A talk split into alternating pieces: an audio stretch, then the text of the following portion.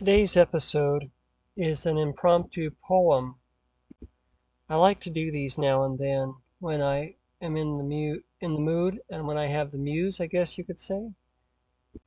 So this one I didn't actually even write down. I just recorded the thoughts as they came. I had driven down to Tucson, Arizona for work and sat in the back of an abandoned parking lot. There was a little shaded spot with a tree. And under the tree I saw a man. And after a little while, the man got up and picked up his bicycle.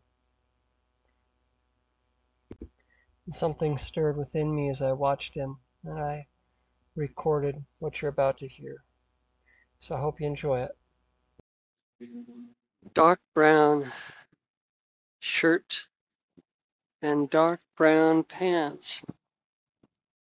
A dirty look, and the head almost shaved. On a road bike, the front is pink and the back is green, with splotches of black and gray, as if it had been found, retrieved, redeemed from a landfill somewhere, a place for discarded bits of paint, a poor attempt at color, a desperate pressing for escape. Pedal once and coast and pedal again.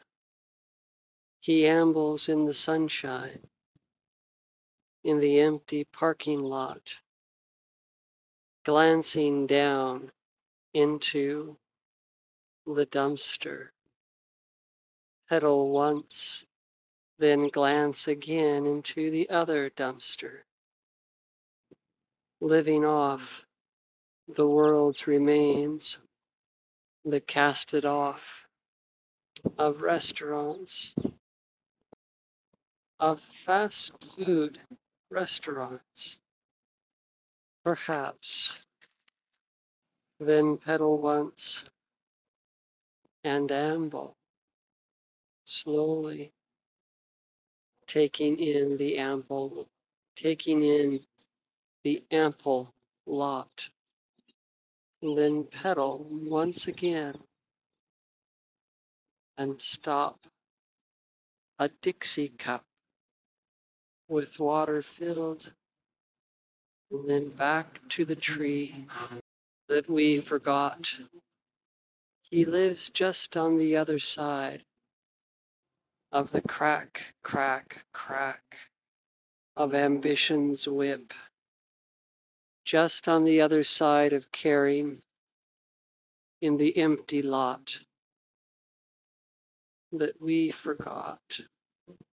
A dark brown shirt and brown earthy pants and a discarded ride redeemed from the landfill of our memories.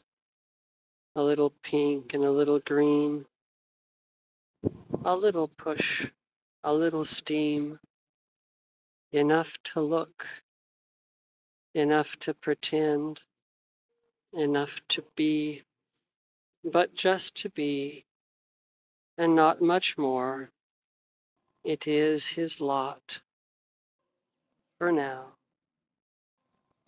just for today, until the thing that presses down upon the pedal presses down and ambles itself away.